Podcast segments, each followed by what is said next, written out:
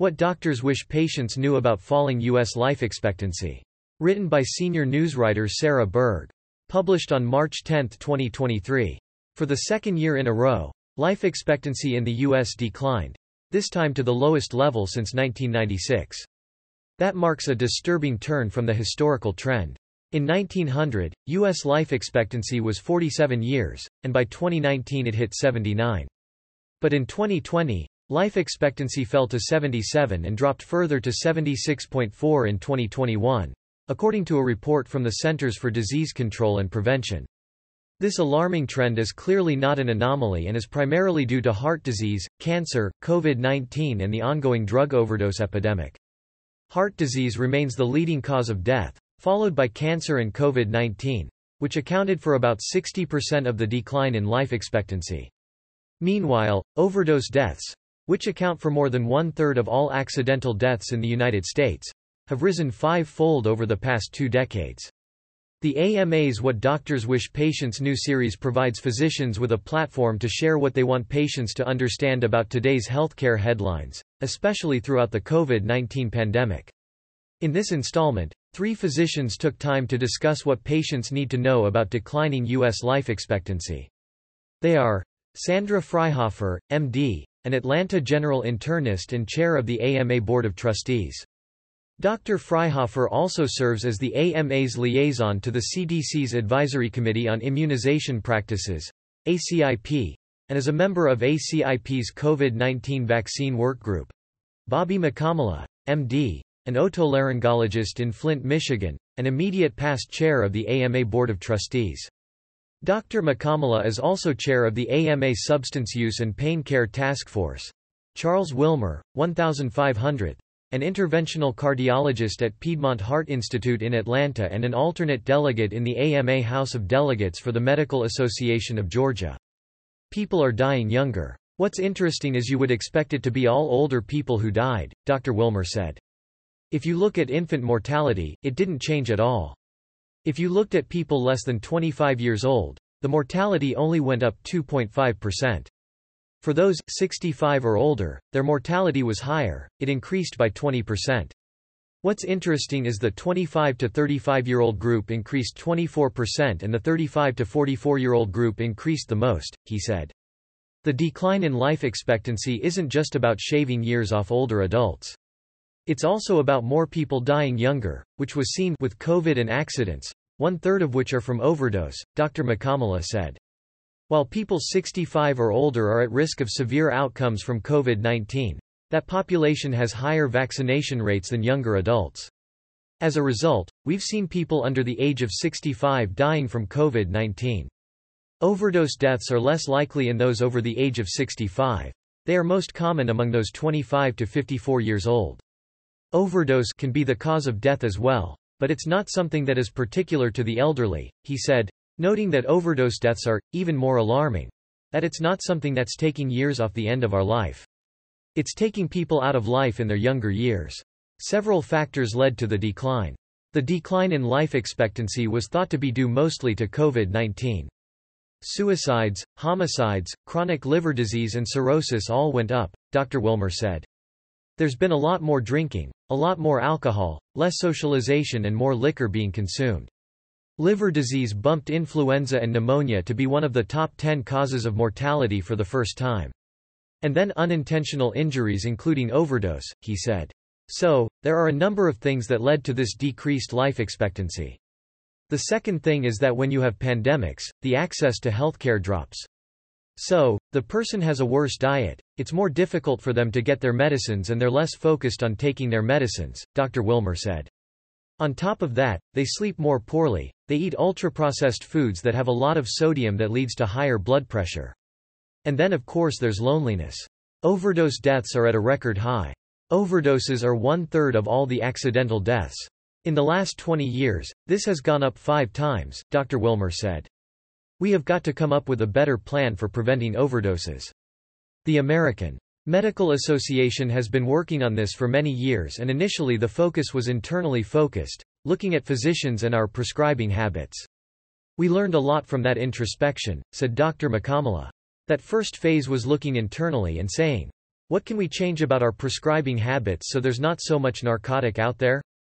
And we did those things. The amount of prescribing that physicians have done for opioids has dropped by almost 50% in the past several years. Yet we are at a record number of deaths associated with overdoses, he said. That's what made us realize that the next chapter in the history of substance use disorder and opioid-related deaths in this country isn't coming from exam rooms and operating rooms. It's coming from out there in our communities because of illicit fentanyl and heroin that's driving the record number of deaths, Dr. Mukkamala added. That's why we're seeing a decrease in life expectancy and that younger segment of the community that's having a record number of deaths associated with illicit drugs. Access to naloxone isn't enough. Over-the-counter access to the opioid overdose antidote naloxone is one critical piece of the solution, not the saving grace of everything related to substance use disorder and the record number of deaths, said Dr. Mukkamala. But certainly, the more naloxone that's available, the more lives we can save. What we also see from those who work with patients with substance use disorder is that naloxone is an intervention that saves their life at the very end of that behavior, he said. It doesn't solve the underlying problem that led to that critical moment. And if they still have a substance use disorder, they're still going to use after that. So the danger in that isolated event is oftentimes not enough to stop them, Dr. Mukkamala added.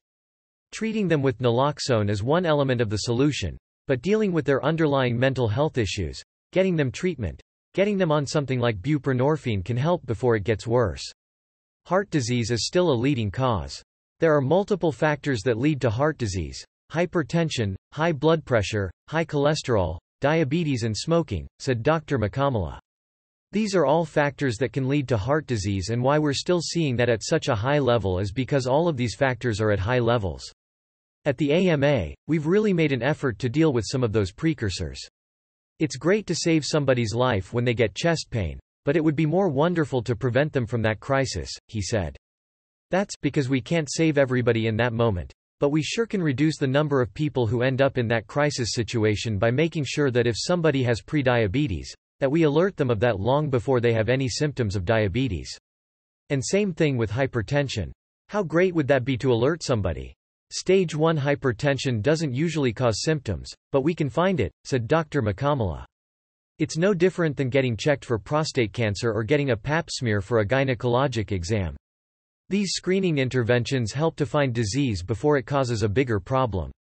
There has not only been significant change in care for diabetes and blood pressure, but there's also been much improvement in cholesterol and lipid management, said Dr. Wilmer. This has brought down the heart disease mortality and risk. Misinformation has run rampant. Throughout the COVID-19 pandemic, politics have also come into play as vaccines and masking become political hot buttons and misinformation spread through social media platforms became rampant. Dr. Fryhofer said, acknowledging that people are tired of the pandemic. We in the U.S. have access to vaccines.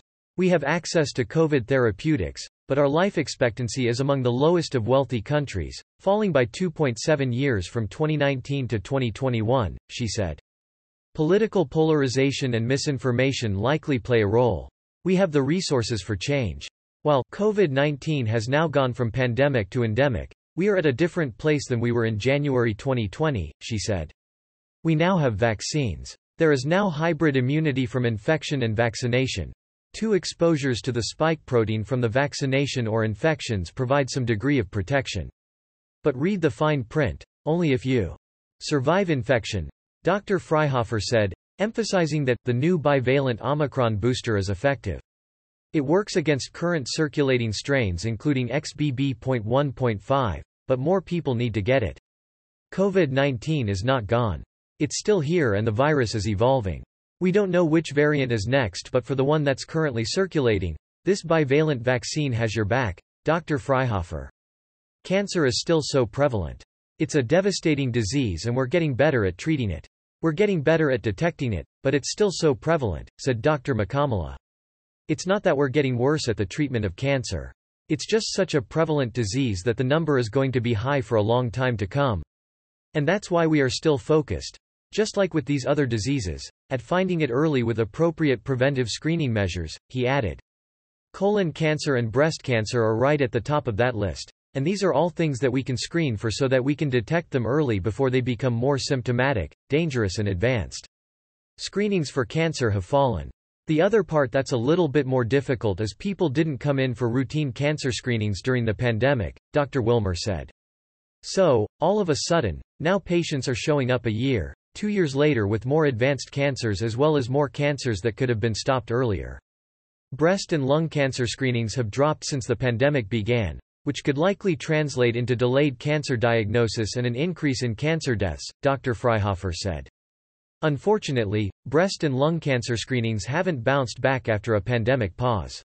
A recent study in JAMA Network Open suggests decreases in cancer screenings seen early in the pandemic have not resolved, she said, noting that lung scans dropped 24% in the first pandemic year and 14% in the second. For breast cancer screening, there were 17% fewer mammograms in the first year and 4% fewer in the second. Don't panic, but don't ignore it. Knowing that life expectancy in the U.S. has declined is not a reason to panic, but something that shouldn't be ignored, Dr. Mukkamala said. Changing the way we take care of ourselves and our loved ones is going to be an important outcome. There is no reason to panic about it, but it shouldn't be ignored otherwise we end up with more than a two-year trend of a downward life expectancy, he said. It's only through effort, not by luck, that we will go in the right direction again.